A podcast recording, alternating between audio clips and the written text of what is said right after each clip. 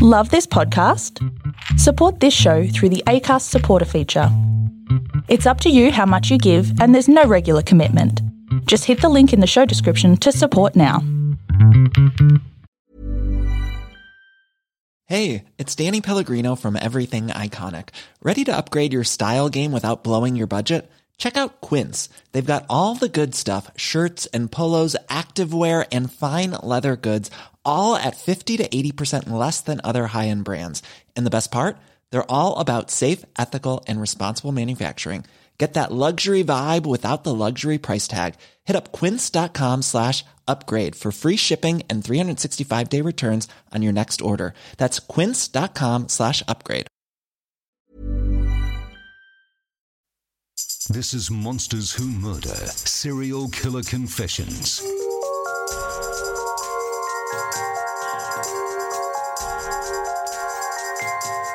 With Amanda Howard and Robert McKnight. Hello there, and welcome to Monsters Who Murder Serial Killer Confessions. I'm Rob McKnight, and there's no surprise here, but I am joined by the serial killer whisperer herself, Amanda Howard. Hello, Amanda. Hello, Robert. It's it's been a couple of days between episodes, but I'm I'm glad that we're here and we're doing it once again.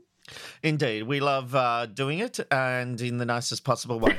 uh, Amanda, uh, you know, in a few days' time, it's the anniversary of your husband's suicide. Yep. And it's interesting the episode that you've come up for this week. It's reflecting on some philosophical themes. We're going to look at a very we're going to go on a very different tangent this week to do with death and family. Yeah, so we're going to have a look at um, not the killers themselves, but we're actually going to talk about their families and those that have um, often a- appeared in the uh, the interviews with police with the person that's been charged, as well as um, press interviews that have gone ahead when uh, the news is very very raw. So it's just it's looking at how people handle um, what has happened to someone they love, but also what has happened to their entire family. Because you know we we often look at these cases in isolation, just looking at the killer themselves. But in this one, we're actually going to go beyond that, and it just shows how, how um, things like this can actually change a person's life. Yeah, this is a really fascinating episode. And look, um, Amanda gave a very raw and honest interview on the first anniversary of her husband's death. There was a lot of drinking involved as well. yeah. and uh, it's a it's that episode is still available on the free service, so you don't need to go to Patreon or anything like that. It's the first episode. It's episode eight, um, where I would really recommend listening to that, but make sure you've got tissues with you because it's a, an amazing chat. And Amanda really opened up, and uh, we've left it there for good reason. So, um, anyone who can relate or wants to hear the other side of dealing with death, it's it's a fascinating listen. And uh, don't forget to reach out to the many organisations around the world if you are feeling down or depressed about uh, the state of affairs or loved ones that have died or anything like that. There's a lot of services around the world to reach out for. In the meantime, let's get into the news. And there are new reports the alleged Golden State killer is going to cut a plea deal. CBS News 13 has more. The suspect, Joseph DeAngelo, is expected to admit to the crimes in a plea deal to spare him from the death penalty. Prosecutors are holding the hearing in a large ballroom at Sac State, large enough for the victims, families, and the media. The former Auburn police officer has been behind bars since his 2018 arrest. Amanda, I do believe you called this a long time ago.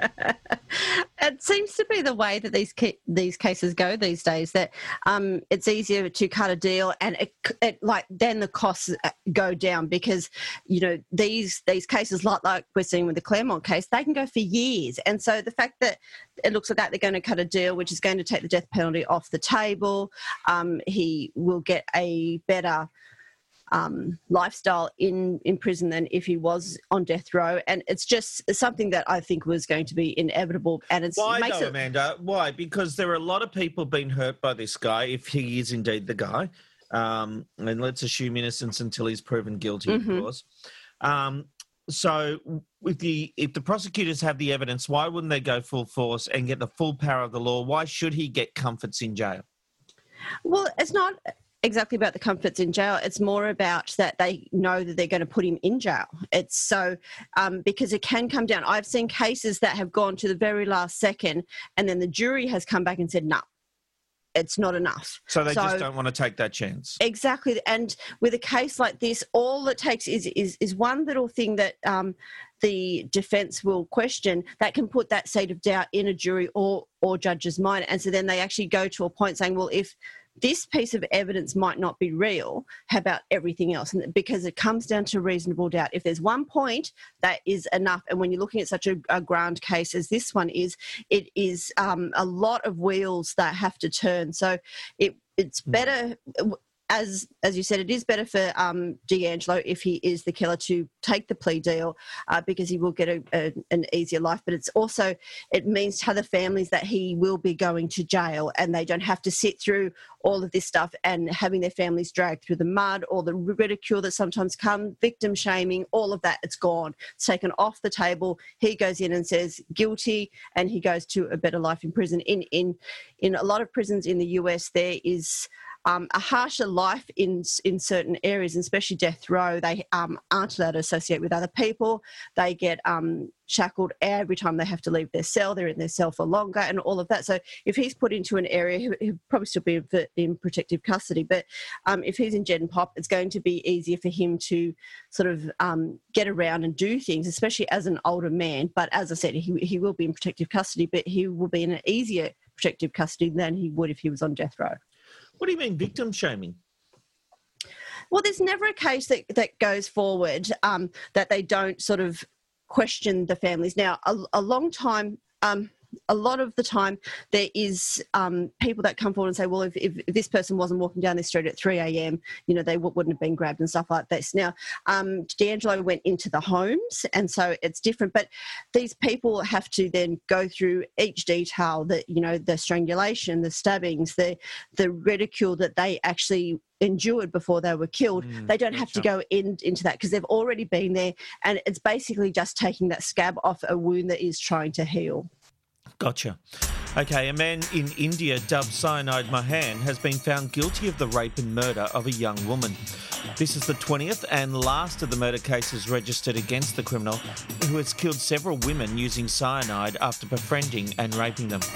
Amanda, tell me about this guy it's weird that they keep coming up with these names in India because um, Cyanide Mohan is is just sort of the, the next one from Cyanide Mallika, who is one of the world's worst serial killers, and she did similar things to what he has, and it's and they are able to get cyanide quite quickly. So, um, what they do is they find people that they believe are vulnerable, abduct them, take them away, um, promise them the world, and then they're actually in, in, in, this case, they're, they're raped before they're being poisoned. So it's weird that in a world where we no longer use cyanide and it's hard to get, in India, it seems to be right there and ready to use. So it's, it's amazing that this country keeps having poisoning. Um, uh, they keep having serial killers that use poison. Amazing. All right. Well, now to an update on a story we brought you last week. Michael Bear Carson has been denied parole and will have to wait 10 years until his next hearing. The serial killer was known as part of the San Francisco witch killers after a crime spree in the 70s and early 80s. Carson's daughter has long opposed his release. Amanda, this strikes me. Why does his daughter want him to stay behind bars? Um, well, it's it's it's quite interesting that we're doing this news article compared to what we're doing for the, this week's um, case. But uh, she believes that he is just as dangerous and just as horrible as his victims do. So uh, she believes that if he actually gets out, he will kill again. And she's already had to deal with that entire life, knowing that her father is a serial killer. That she doesn't want to then have to relive that again if he gets out and it's a it could be just you know a couple of weeks couple of months mm. before he, he kills again so um, she's there with the victims and the victims families to um, hopefully deny his parole which we've seen has happened I, fascinating because you know a lot a lot of times the uh, family will get behind the the killer because they they they love them and they care for them. But uh, this is a really interesting stance. It really struck out at me. Well, first it was Harold Shipman, and now Osama bin Laden has turned up in the crowd of a football game. English soccer fans caught sight of the dead terrorist leader during a Leeds United game. With crowds not allowed at matches due to the coronavirus crisis, leagues around the world have been using fake fans so stadiums don't look completely empty. Ah, Amanda, the games continue. Oh my god, this is so funny. I know it's horrible, and I know that he's responsible for thousands of deaths. Yeah, but it's just, but it's just it's just quirky. It's just you know, there's people out there with gallows humor, and and I appreciate them, and I wish that they would contact me because I need to be their friend because I find this uh, um just just so morbid and dark that it that it is beyond that. It's just so funny, and I like their sense of humor. It is. Look, it, it- you know, I agree. It's not that big a deal. It's just, uh, uh, you know, it's people being stupid and funny, and uh, it doesn't represent. Uh, it, it's not an indication that anyone approves of what he did. no, but Yeah, but- it's just I don't know. I, I I wish I had that, that that thought process. I would make a whole section of all of these various serial killers from the, around the world just just to see what it would look like. But um, no, th- this is amazing, and I'm glad that they've Well, done you've it. Like, sort of done that in your room. What are you talking about? yeah, my office looks a bit that way. I can see John Gacy behind you. yeah, there's uh, Fred Deeming and Zodiac and Albert Fish, but um, I, I can understand that Harold Shipman got through because he does look like someone's dad. But Osama bin Laden, I there is know. no one in this world who doesn't know what he looks no like. one putting it? Someone you've got to remember, someone actually has to place it in the seat, right? So Well, someone has to pop up. approve it. Someone has to cut, like send it to the printer. Someone has to cut it out. And someone has to put it in a chair. And no one went, we've got Osama bin Laden here. Oh, what a crack up! maybe maybe the US didn't get him and Osama bin Laden's hiding out at Leeds football stadium. ah, I love a good conspiracy. You know Yeah, that. All right. Coming up in a moment, we're going to do something a little bit different. We're looking at the families of serial killers and how they deal with their horrific acts. And don't forget, you can join our Patreon fan group at any stage simply by going to patreon.com slash MWM Confessions. And you can even just donate here. You Just a few dollars our way, a cup of coffee's worth just to keep the podcast going. In the meantime, we'll be right back.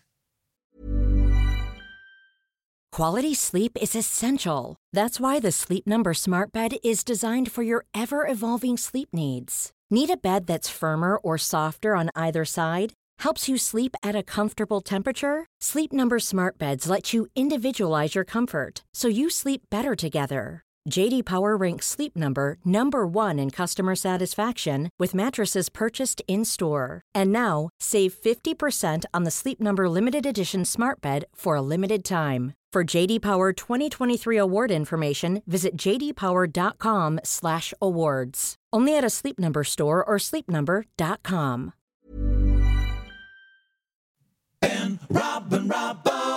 Media executive Rob McKnight. Something brand new is coming to your social media feed. Big Brother winner Ben Norris. This is something bold and informative with a side of humour. And journalist David Robbo Robinson. It's truly going to be something different.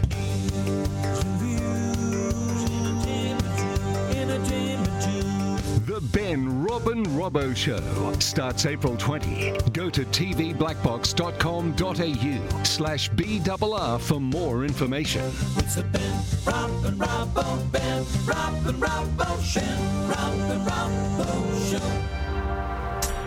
Well, this week we're doing something very different. The maxim says blood is thicker than water, but does this still ring true when you find out a family member is a killer? How does someone reconcile the thoughts that the person they love is a cold blooded murderer? Amanda, what can we expect in today's episode? Yeah, we have talked about the families of killers before. I remember when we did the John Wayne Gacy episode. Um, his sister was on a lot of it, and and Ted Bundy's mum, and all of that. You know, and and we do try to comprehend how they must feel. You know, and we do see a range of emotions from a lot of them. You know, we do see the hatred, we do see the disappointment, we do see the confusion. Um, but this time, we're actually going to look at something different. We're going to look at those that are still there to support their family. Those that have to sort of negate their own thoughts and just be there. So it's it's a very different point of view that we're going to look at. You know, and we're not going to profile the families. It's it's not fair for them to have to go through that that sort of spotlight. You know, but we're just going to go through their emotions and how they must be feeling without sort of saying, you know, this is what they're thinking, this is their body language, or anything like that. This is just about how they have coped with what has happened, Yeah. because a lot of them are ostracized and shunned purely because of the of the crimes of their kin. Yes, they've been tarred with the same brush, that's for sure. Okay, let's get into the first case that of school shooter Nikolas Cruz. This is the one that inspired you to do this episode. Can you give us a bit of background? Yeah, well, um, 19-year-old Nikolas Cruz uh, was the school shooter who went into uh, Stoneman Douglas High on February 14, 2018, and opened fire. Now, um, he killed 17 students, uh, sorry, 17 people, so students and teachers. And the event was actually a major catalyst that I thought would bring around gun reform in the US. Um, a lot of the students said that they would refuse to return to school until something was done. Um, but uh, besides all of that, um, Cruz was interviewed for 10 hours, and we will be doing that as a case later on. But about halfway through the interview, um, he's sitting there in scrubs. He's got his hands handcuffed behind his back because he had been tearful and quite suicidal. And uh, the officer says that he cannot uncuff him because he was sort of scratching at his arm and trying to harm himself. Um, but Cruz actually asked for the interviewing officer to bring his brother Zachary in to, to talk to him. Now, Cruz was adopted and his uh, adopted parents had died. So basically, Zach is the only family he has, and they're both from different races. So uh, Nikolas Cruz is. Um, white and Zachary is black. So we're, we're seeing a whole different sort of family dynamic here, hmm. and it, it is just heartbreaking. Well, this is what happened when Zach was brought into the interview room. Hi, I did talk to Zach, he's right here. Okay, now listen up though. If you want to talk to Zach because of some of the things you said, I'm gonna have to sit in the room. I'm not gonna talk to you, I'm not gonna ask you, any- ask you any questions, but I can't leave you two alone because some of the things you said about harming yourself. Yeah. Do you want to talk to Zach? Yes. Okay, Zach, have a seat. And again, I'm not saying anything at all. So, What do you think mom would think right now? If she was, she would cry. You, you, you're people think you're a monster now.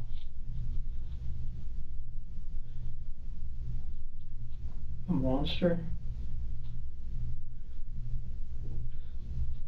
You don't have you're not acting like yourself. Like why? Like we've this is not who you are. Like come on. What do you why did you do this? This is don't even laugh. Dude, this is I keep I tried to what happened to your Instagram? I tried to text you like literally a couple of days ago because I had this bad feeling in my heart. What, what happened to your Instagram? Why did you text me? Or what happened to it? Why'd you stop with your social media? People. What you mean people, dude, is, is irrele- irrelevant people. What? Who? Tell me exactly who. Who made you delete your Instagram? Who? People. What people? People. Don't Do you I think this is not even a game? You're not gonna wake up and be out of here. don't know. You remember when we were in the hospital and I told you I had your back? Remember when mom died? Remember we were walking down the hallway and I told you? You don't remember. You probably don't because you just did some fucked up shit.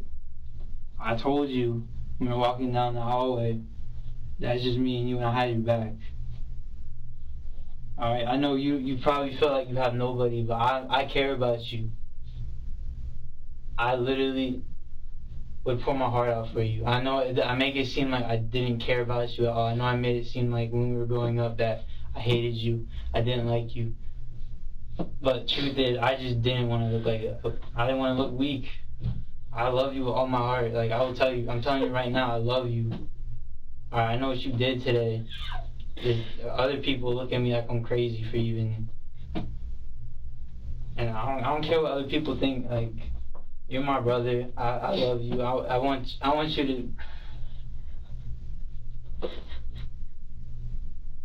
You can't. Why are you? Amanda, Zach was only 17, two years younger than Nikolas when the massacre occurred. Yet here he is, the voice of reason to his adopted brother. You know, no one would blame him for hating Nikolas. Most of the world at that moment, and probably to this day, hates Cruz. Yeah, and and yet there is Zachary. He's, he sits there face to face with his brother, and as we heard, Nikolas is actually sobbing his his heart out throughout this. Um, but Zach's words become more powerful the longer he actually speaks to his brother, because he he knows that he is the only person in this world that can't hate Cruz at this time. So Zachary just sort of he he melts your heart. He really does. Yeah, then Zach turns to the officer in the room and asks a question that will break your heart. Can I hug him? Yeah. As long as, yeah, as long as you. I mean, yes, I love you too, bro. I know what you've gone through, though. That's okay, bro.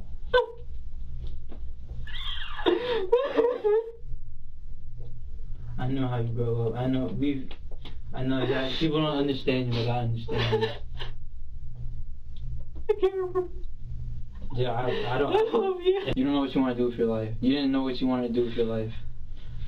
How how did you not know what you want to do with your life? You talk about the army. I know. You talk about. Hmm. I think that's really it. I mean, you never really told me about how you want to do with your whole life.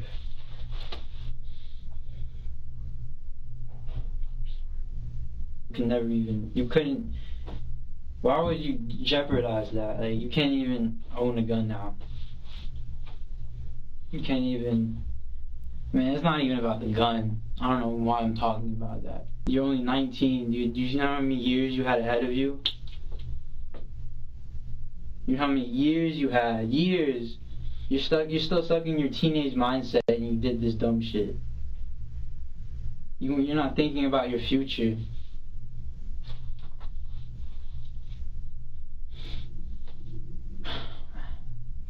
I still care for you. What? I, I still love you. I still love you too. Bro, like, I mean, I just, I wish I could have prevented this, because I feel like this is, this is a big part of, like, my fault also, because, you know, I grew up, we grew up together, like, I know I was, I know I was the nicest to you. I know I probably made you feel like shit, and you told me that, I, I'm pretty sure that you told me that I made you want to kill yourself or something. And I'm sorry that I've I grew up being a dumb jerk to you and made fun of you and didn't want you to hang out with my friends even though you there's nothing wrong. Like I think about it, like I was just I don't know man. I don't I don't even know how to talk right now. You can't even see Kobe anymore or Maisie. And that's what you would text me, you'd, be like, Oh, how are Kobe, how amazing, they're good. Like, dude, you had you had me though. I was, I swear, like, I even cried, dude. I think I've, I've thought about like you killing yourself, and I cry about it.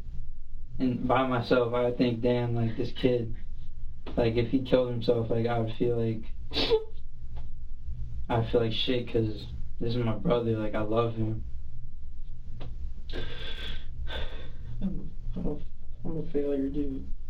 I mean, no question about it. Nah, dude, you you just you're lost. You're not in your head. Like you're not you're not with yourself. You're I feel like you're caught up in some like something in your head. Is not you're not right in the head. That's that's for sure. You're not right in the head. I'm so conflicted when I hear this, Amanda. We got Zach there blaming himself. We've got a kid who has massacred people. And yet, especially when you see the video, see the way he's chained up, see him crying like a lost puppy. I have sorrow for him.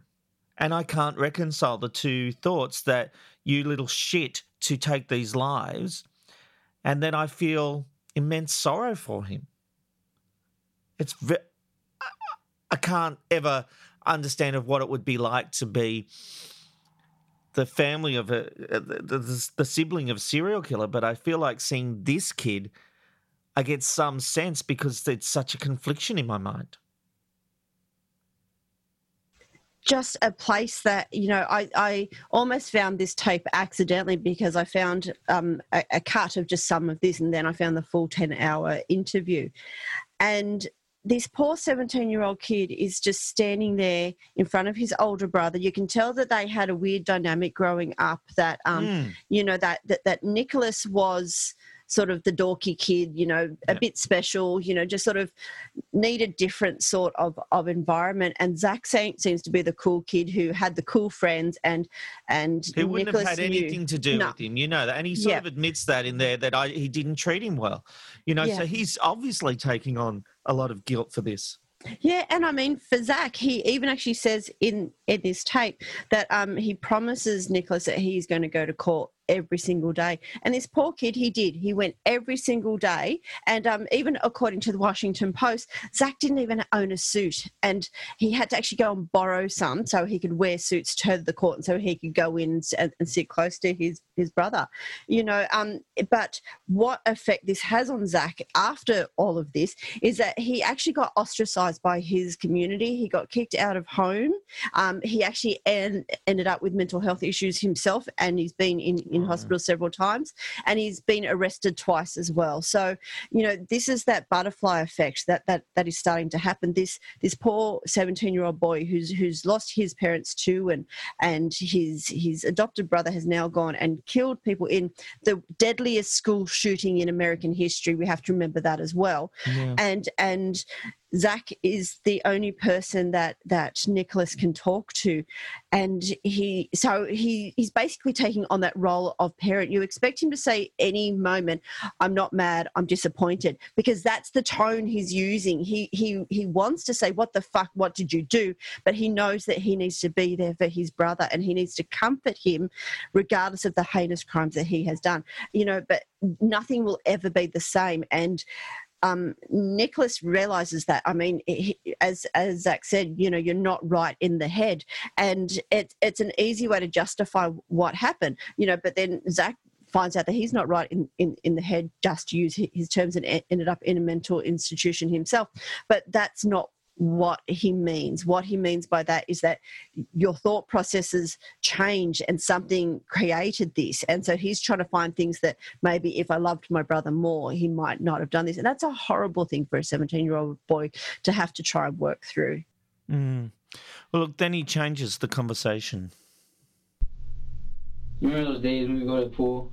Yeah. And we talk? We talk going there and walking back about crazy shit. Like I really, I like hanging out with you, dog. But you know, like we have different like thought. Like we we didn't really like. I don't know. We we do different stuff.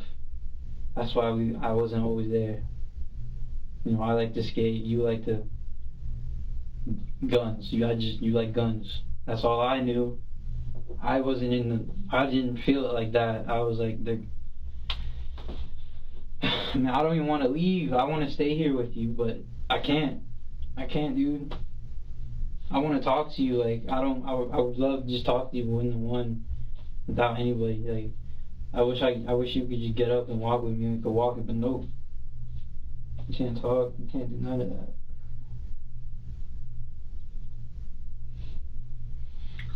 All right. Well, like I said, I gave you guys some time together. Thank you. No, I understand that. No. I'm yeah, I'm coming to your trials. I'm coming to everything. All right. I'm co- I'll come see you when whenever I'm allowed to. I will have everything. I swear to God, every time I, I have the chance to see you, I will come see you. I swear on everything I love, I will come see you every chance I am given. All right. No matter what happens, I'm gonna come see you. All right. I'm gonna come see you. I, I care about you. All right. I'm gonna come see you. All right. I promise I'm gonna come see you every time. I care about you, alright? I, I, I care about you, dog. Like, I hope you know. I care for you. But dude, you, you really messed up this time. Like, at a point where, like, it's not even, like, a joke. It's not, no one can get you out of this, dog. Like. We'll have, I'll have another conversation with you another time, alright? Like, we'll, I'll try to talk to you, alright? Like I said, I would let you guys talk privately, but you know, his his concern to Just, me was just stay, just stay solid, alright? Just don't, don't hurt yourself, alright? Alright? So just, just, just live your life, alright? Please, do not kill yourself, alright? You're given one life, like, you don't understand, I, I don't think you understand that. You're given one life. You only can live one time. Alright, don't just end it because you don't like how it is. Live your life, see how it is. Even if, if you, it's gonna feel hopeless, if it feels hopeless, you gotta, you just gotta push through, dog. That's all I can tell you right now. Alright? Okay. all right, Zach. Cool. Shit. I have, you see, I have to go. I can't. I literally can't stay here with you. Like I want to stay here with you. I don't want to go. This, I don't want to go back out there. All right. And people are, are crazy out there right now. I do not want to go back out there, but I have to. Okay. All right. I'm gonna come see you, bro. Please. Don't forget. All right. When you're feeling hopeless, think about me. All right. I'm gonna. I I, I love you. I believe. Well, good you- things you're for gonna you. have the chance to talk to him on the phone. They have phones and everything over there and everything else. So once he gets situated, he can call you. If Just stay solid, all right. Stay, sh- be strong. Be strong for me, all right. If you're not, don't. If you're not for yourself, do remember. Think of me. Be strong for me, please. Because I love you. I don't. I don't care about anybody else in my life right now. I'm, I don't care about skateboarding. I don't care about nothing. I don't care about being cool. I don't care none of that. I only care about you right now, all right. I don't care what people think about me for thinking that I love you and I care about you. I don't care what nobody thinks. I care about you. I care about you. I don't care what other people think. I just want you to know that I'm, I love you, dog. Like I really do. Like, like I don't. I feel like I had a better bond with you than mom. Like, Zach really has the weight of the world on his shoulders. He's being held accountable for his brother's action. He's also trying to stop his brother from killing himself um, and, and talk him up. Eh, What a hard position to be in, Amanda. It is, and that's why he is is repeating himself because there's no words. There's there's nothing, regardless of the support and love he has for his brother, nothing can change what's happened, and he has that that that weight of, the world on on his shoulders. You know, he just keeps saying, you know, I love you, and I'm going to be here for you, and really, that's all he he, he can do.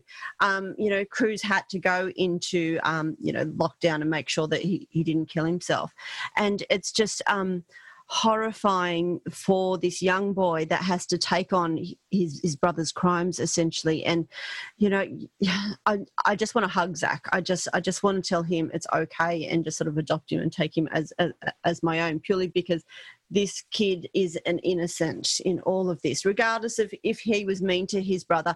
Everyone's mean to their brother. I mean that hmm. happens but but that's not why he went and, and did one of the deadliest the most deadliest shooting in in american history. And so poor zach he just he just has to live his life knowing that he's the brother of that killer.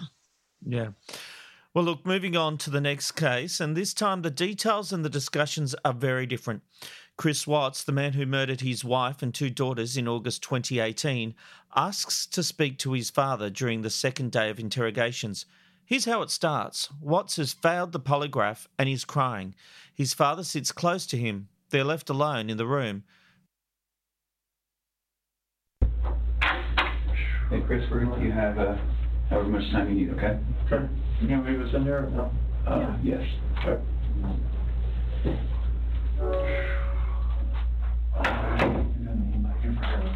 I know.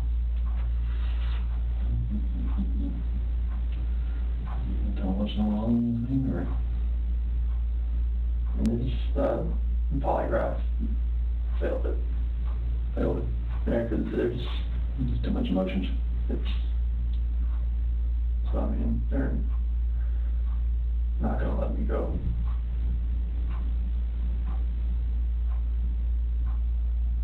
Is there any reason why they shouldn't? It's not they, they know I had an affair. And, and they know. I can't complain about that. Hmm.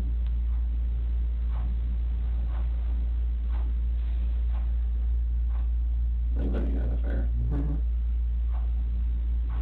there Anything else you wanna tell me, what's, what's going on, or what happened, or anything, if you know anything about? And have that morning. It was, you know, it was emotional. It was told her about separation and everything like that. Mm-hmm. And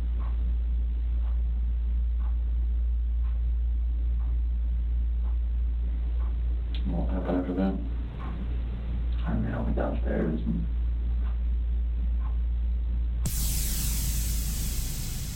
So Watts tells his father he had an affair and believes he is about to be arrested. It must be so hard for his father.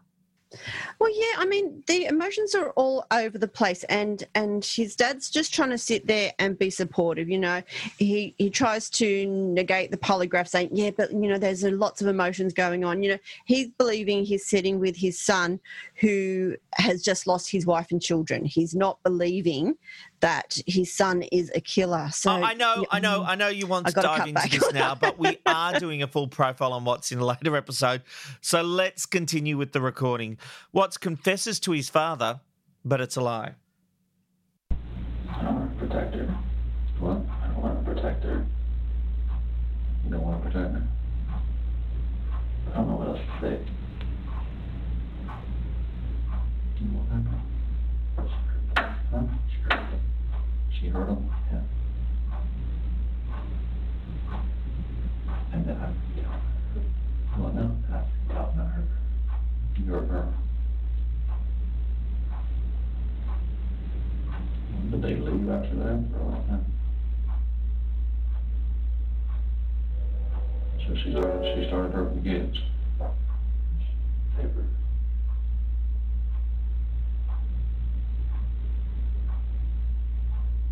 Oh, okay, that's what happened.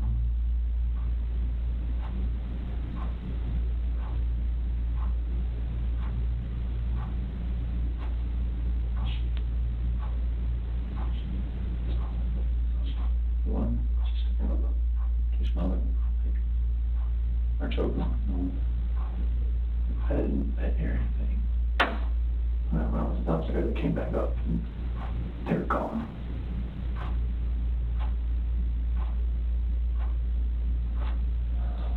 I don't know, like, me talk, talk, te- I'm talking to her about that. I'm talk, talk, talking to her about separation and everything, about, like, when she lost it. I don't know, like, what else to say, like, I freaked out. I had to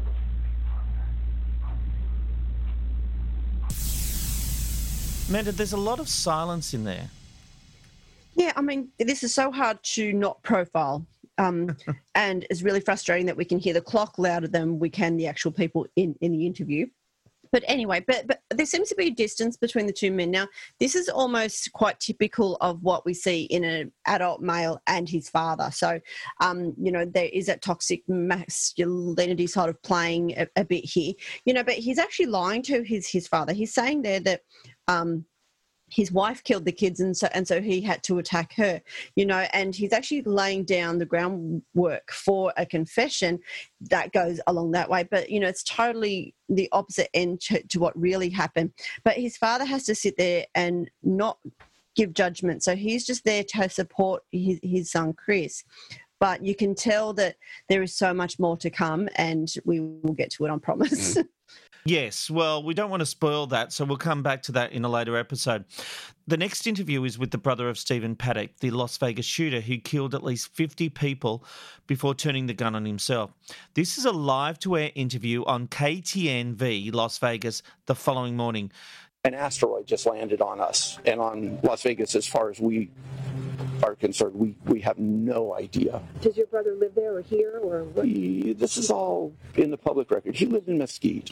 Okay, he had a girlfriend. Okay. he gambled at the casinos. He called his mother. Ever, ever any indication at all that this nothing that we're we're lost i don't understand it makes there's no anything was he? Describe the brother you know. Describe the man you know. there's he's a guy he's just a guy who lived in las vegas and played at the casinos, went on cruises, did stuff. There's no, there's nothing. That's what's bizarre. I mean, he was. I mean, this is I don't even want to say, but he lived in a house. He had a girlfriend. Um, there's nothing. Was there anything going in his li- going on in his As life? As far as we know, there's nothing. Okay. I mean, When was the last time you talked to him? he texted me after the hurricane when we lost power for five days to ask how my mom was. I mean, there's nothing. Uh, we're How was your mom? we're dumbstruck. How was your mom She's holding up? I can't- pretty freaked out. Yeah. How- Strangely enough. The number of guns, the firearms that he had, does that Again, surprise you? I mean, yes, I have no idea that he had that he would have that many do you have a firearms. military background? No. And I don't, I don't want to talk much more. This is all, once again, I'm t- what I'm telling you is all part of the record. There's no, there's, he has no police record. He has, he doesn't even have parking tickets probably. There's, this is. How did you hear that he was? We got phone calls. The Las Vegas PD were cooperating with the cops. We have talked to the PD. We. This is like you called me up and said your next door neighbor did this, and I'd go, "Wow, my next door neighbor did that." Hmm. All I've ever seen him do is mow his yard. I'm, the fact that my brother did this is there's no there's nothing. I mean, there's absolutely no. Did he have? We don't understand. Did he have? You know, was there? Once again, this is all simple public record stuff. Eh, If you could, once again, your message to these people, these families. I, I, I, there's not even anything I can say. I mean, um, how do you? I mean, my brother did this. I, this is like it was done. You know, like he shot us. This man is in shock. He, he's really living a nightmare. Yeah, and it's just it's just horrible that that they put the family in in you know camera straight on their face just to get that first word you know and, and and the last question was the worst thing and it's asked so often you know what does the family want to say to other victims? It's like they are to blame that why didn't they fix this man before he went and did this? And this brother says this he goes he was like the guy next door he was friendly he was nice he asked about mum you know he, this this is what I, I keep saying over and over again in in this podcast is that killers don't look different they don't act differently they are part of society Yeah. and you don't know especially with a mass killing like this it is such an explosive act that often there may be some planning but it takes that that, that final um, moment where that they sink or, or swim. I mean we did roof a couple of weeks ago and he sort of said you know i, I tried here and I, I went to the shopping center and it just didn't work. Then i went to the church and, and, and did it. And this is what we get.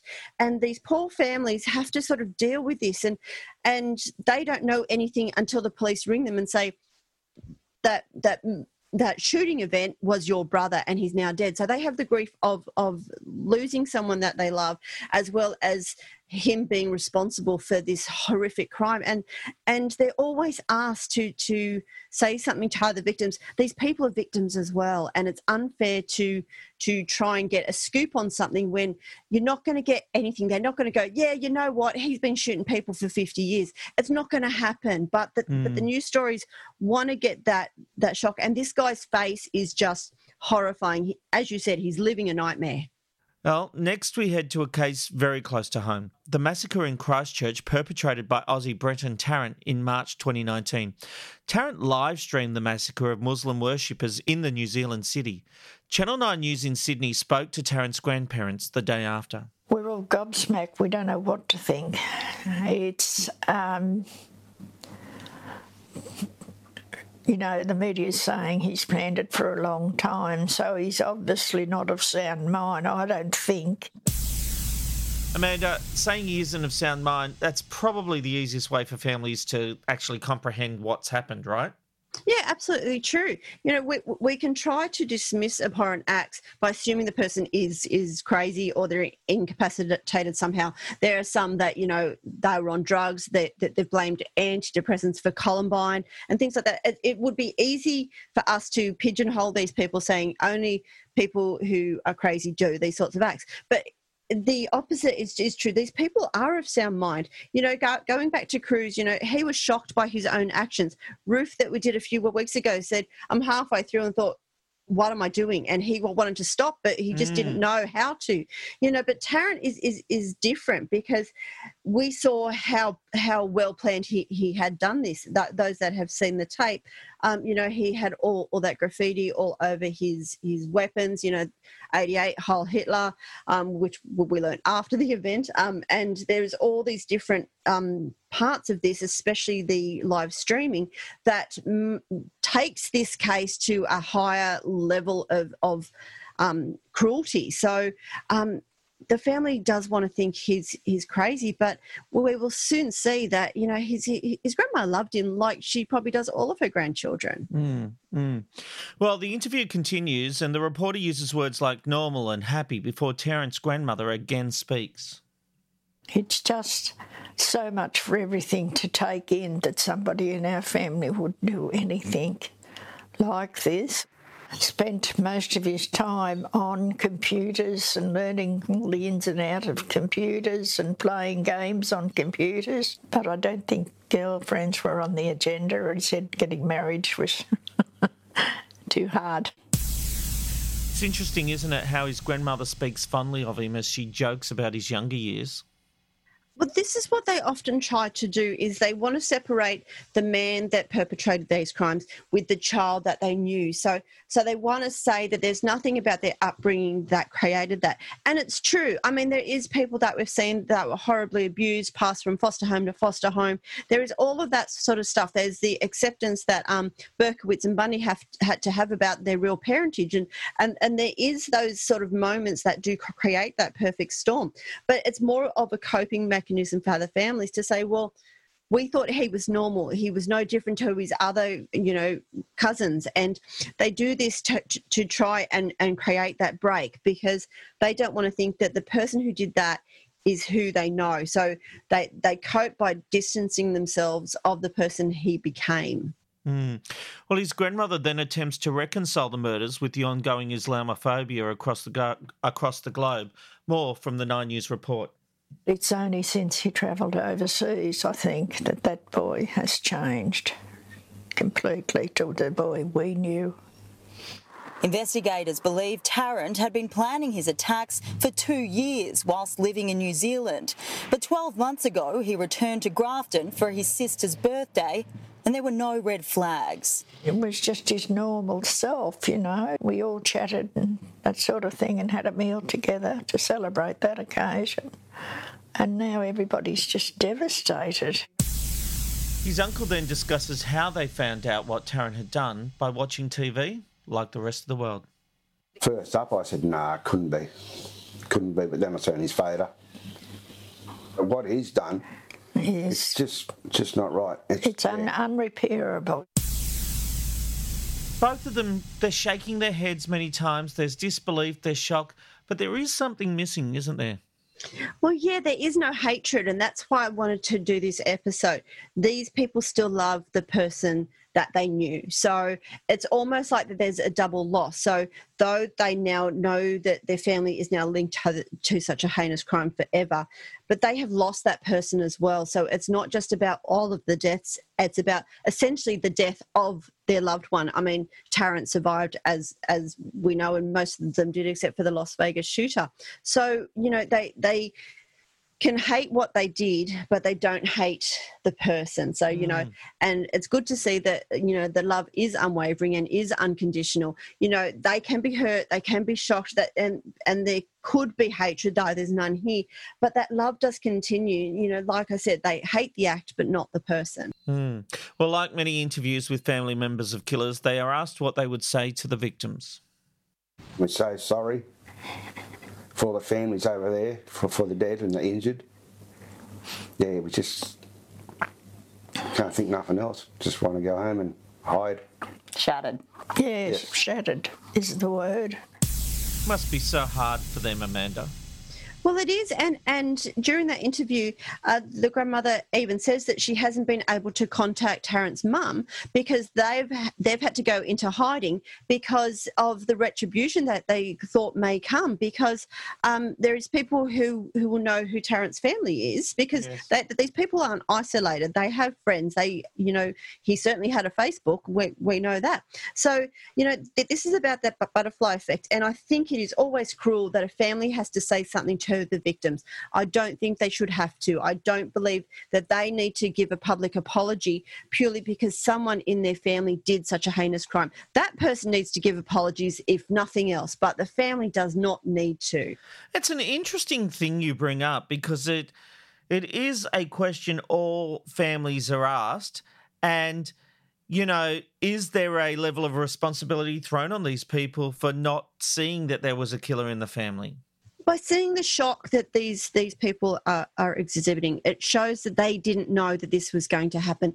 This i- isn't something that you go into their bedroom and, like we see on TV, and they've got all the maps all up, and you know they've got pinpoints of what they're going to do and what their plan is. They don't. They they have you know some unusual traits maybe, but it's not like we can go well if A, B, and C happens, you know we're, we're going to get a school shooter. If Yeah. that was the case, we would never have them. So the families cannot be responsible. Yeah, if if if the parents have been sexually abusing this guy for twelve years and then and then he goes and shoots them dead. I totally get that. But these families, like this grandmother, shouldn't have to apologise to the New Zealand people because of what her grandson did. And That is horrible and cruel. yeah look i agree um, next we head to a case that amanda you know the killer Yeah, now this is actually a hard one, and there will be a lot of people that won't agree with me here. But you know, um, Elmer Wayne Henley, known as Wayne, um, was a serial killer, but I also believe he is a victim. Now we're going to do this case as well in the near future, actually. Um, but what we have here is the final part of the case. So what happened is that um, Henley after an argument with fellow killer Dean Corll, actually shot him dead. So um, Corll had said to him, "Well, if if you don't like what's going on, kill me," and he did. Now Wayne and another accomplice, David Brooks, who had been procuring victims for Corll before um, Henley was brought in. Henley was first supposed to be a, a- victim, but he seemed to have more traits that Corll liked. So. Um, as I said, finally, Wayne actually stood up to Corll and he shot the man dead. well after ringing the police he rang his mother here is that call Mama. Who's this? It's Wayne. Yes, this is Mama, baby. Mama? I killed Dean. Wayne? Ma'am? Wayne, you didn't? Yeah, yes. Oh, God. Where are you? Um, it's all It's all right.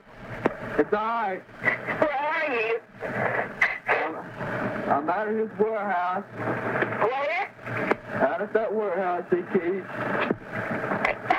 Can I come out there? Yeah, yes. No. It's on Highland Park? You can't, no, you can't come. I'm, I'm with the police, Mama. Now, that is a really strange call. And, you know, even for how brief it is, you know, his, his mum sort of says, Who is it kind of thing. And, like, this is her son who actually said mama you know like it's not like it was some sort of strange teleconference you know but she didn't really ask him how or why so so when um, Wayne actually says, I killed Dean. She's shocked and sad and, and wants to cry, but it's really odd that um, at the same time she's sort of very distant from it. But it's weird that she didn't want to know details. But then, you know, she, she gets that instinct that comes in and she wants to protect her son and ask where he is and what he what she can do to be with him. So, you know, for a 17 year old kid, he's actually very calm about what has just occurred. And, you know, this is one of the most horrifying cases in US history. And it's just quite shocking that we actually get to this point purely because one of the killers actually kill the other killer. Now, this doesn't happen all that often. So when it does, it's, it's, just so strange and the fact that this 17 year old boy had to kill his his co-killer um, is is just it's incomprehensible and just the way that the mum responds to him it's it's just quite odd I really have to say, Amanda, this case has piqued my interest. Yeah, well, that's why we're going to do it soon. And um, for a shameless plug, I actually have pieces um, from the case. I've got um, some original photos and things like that in the museum, plus uh, lots of correspondence from Wayne. Um, but it's it's just this case is just so different. It is most people don't know about it, but they know about the John Wayne Gacy case that happened around the same time. So that was sort of a Mm. bigger case because there was more victims. But um, the Corll, Henley, and Brooks case, there is so many different um, branches of it that um, I can't wait to do it because it's just it's just amazing and make your head spin. All right, coming soon.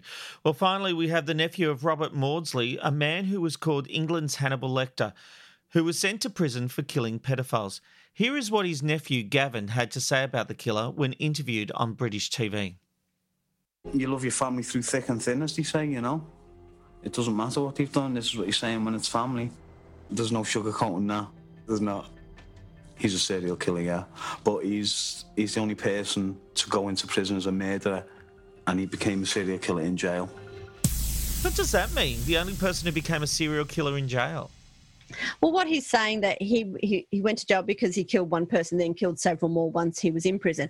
We have about four serial killers in this country that have done that. So it's it's it's a very random statement to make, but I think it was more of a beat up just to show how how horrific this killer was. But you know, um, Gavin here is just showing that as as we said at the start of this, blood is thicker than water, and you love your family regardless of what's happened.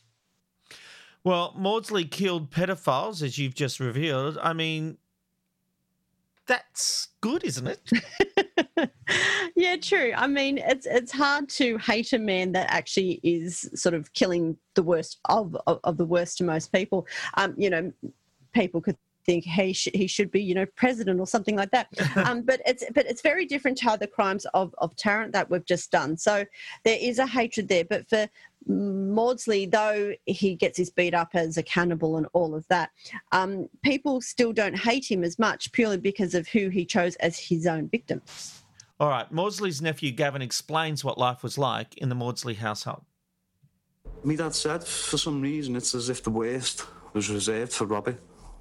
Like the granddad just didn't like Robbie for some reason, you know. And although they all had a bad time and a rough time, it's like Robbie got the worst. I believe there was one time he came into the room with an air rifle cocked, and he broke broke the air rifle across Robert's back, hit him across the back with it, and broke the air rifle.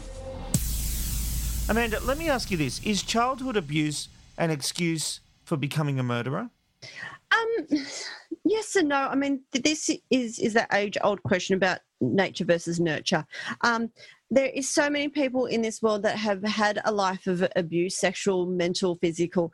It doesn't mean that they're actually going to become a killer, but what it does is it lays one of those foundation stones. So, if a person is is raised in a house of violence is always treated poorly sees that there is more violence towards them than the rest of the family we do see them sometimes explode i mean ed kemper is a perfect example his mother treated him horribly Yes. and then and then sent him away and it's almost exactly the same with the maudsley case and and he sort of had this hatred i mean the other killer i think of is carl panzram who did the same thing he said i, I grew up in violence that i sort of took that violence in, in into the world and killed as many people as I could purely because I had a hatred for everyone in the world. Mm. Well, Gavin then explains how and when Maudsley became a killer. He's run away to London, met some guy. The guy showed him pictures, supposedly, of a girl that he was abusing. And my uncle freaked out, killed him. Went to the police station, handed himself in. There was no manhunt. And he said, I've just killed a sex offender. Here I am. Now will you help me? It's interesting, isn't it? You said earlier that there would be some thought of making him the mayor of London. I mean, yeah, I mean, it's not funny that he has killed someone, but this guy actually showed him the proof that that he had been abusing this young girl. And Maudsley, knowing violence is is one of his only answers and, and the only way he, he can express himself, he, he killed the guy and he had instant remorse. He went and handed himself in. But he was also grateful for, you know, that he had this sense of violence and the only way to to take it out was on someone who probably deserved it so you know I, I would have made him mayor as well, probably. Do you know what? It's interesting though that if he kills one pedophile in jail, you might think, mm, there's a problem here. He killed four. So you wonder whether authorities allowed him to be near pedophiles. That's all I'm saying. Gavin explains how he found out about his uncle's crimes. My dad didn't know where Robert was, and it was only reading the papers that he learned that Robert had killed someone. I knew he was in prison and he'd done wrong, but it was never explained to me when I was a child what he had done, for obvious reasons. And it was when I was around maybe 12, 13 years of age. I was in senior school. Um, one of my friends in class was reading maybe the Daily Mirror or something like that, and there was a double spread, Cannibal Maudsley, or Britain's Hannibal Lecter, with the story, and there was a photograph of him. And I do look like my uncle in this photograph. And one, my friend said, Hey, is, who's this Maudsley fella? Is he related to you? And I knew straight away then that that was my Uncle Bob. So I was able to read that newspaper article and really get to grips with what he had done and learn the details of it. And it was only then that I've gone back and spoke to my mum that I've seen this in the paper about Uncle Bob, blah, blah, blah. And that's when I was to find out exactly what had happened. Wowzers. Uh, but it's not uncommon for families to keep things like this a secret, is it? No, it's not. I mean, I, I remember one time, it was, probably about 15 years ago, a young girl contacted me because uh, she had read one of my books, and um, in the book was the Anita Cobby killing. And she actually said to me, Look, I'm I'm a niece of her and my family won't talk about it and it's a bit hush hush so can you sort of walk me through it all? You know without the gratuitous violence but just to explain what happened she goes because it's it's something that no one will talk about. So it's it's interesting to to find these people that are linked to these cases mm. and as we said it often affects the family quite grossly. But here we have a couple of people who sort of had had to read a newspaper or, or, had to read a book to understand what had happened to someone. And so then once it comes out, and you know, if if Gavin had gone to his his family and said like, "What the fuck," there might have been a different conversation. But he read it all and went, "Okay, so this is what happened." And so the family were quite open and were able to sort of explain it in in a calm way that it wasn't shame, especially when he was killing pedophiles, but the fact that yes, he was in prison and it's not it's it's not a bad thing, but it is a bad thing. But you know, you can ex- accept it a bit more. Mm. Well, Gavin then explains what it's like to know your uncle is known as Hannibal Lecter. He's my special uncle because I've got no other uncle that I could compare to him in any kind of way. You know, you know, all, all my other uncles are just just my uncles. You know, whereas Uncle Bob. He's done these crazy things and stuff like that, and there's this big story surrounding him, and that in itself puts a bit of a cloud over the family. But I'm trying to move that cloud because for too many years it's been like that. And, you know, you've been through all that pain. So let's just enjoy what we've got together.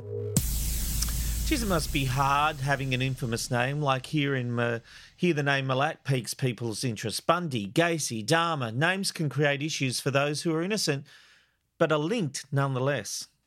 Oh, it does. And there has been people I've spoken to because I'm one of those weird people who hears a surname and, and, I'll, and I'll ask, are you related? And I know I'm not the first person to ask, and I certainly won't be the, the last to ask them. Um, but some of them go, yeah, yeah, you know, Uncle Ivan or, or something like that. But um, most of them, if they have an issue, actually change their name. So um, I know that uh, the daughter of um, the Happy Face Killer actually changed her surname uh, purely because her, her husband, uh, her father Jesperson, actually said to her, "Your surname is going to ruin your life. Change yes. it." You know. Yeah. But here we have a guy saying, "Yeah, Uncle Bob. Yeah, he's Hannibal Lecter," and there was almost a bravado about it. So it's it's a very different response, but it just shows that they are accepting sometimes of of their family. They can hate what they've done, but they don't hate the person. Mm. Very interesting. Well, Amanda, this was a really fascinating case of stories, I've got to say, in a very different angle. I really liked this one. Thank you very much. Yeah, it was very interesting, and I'm, I'm glad we could do it. Yeah, we'll see you next week on Monsters Who Murder Serial Killer Confessions.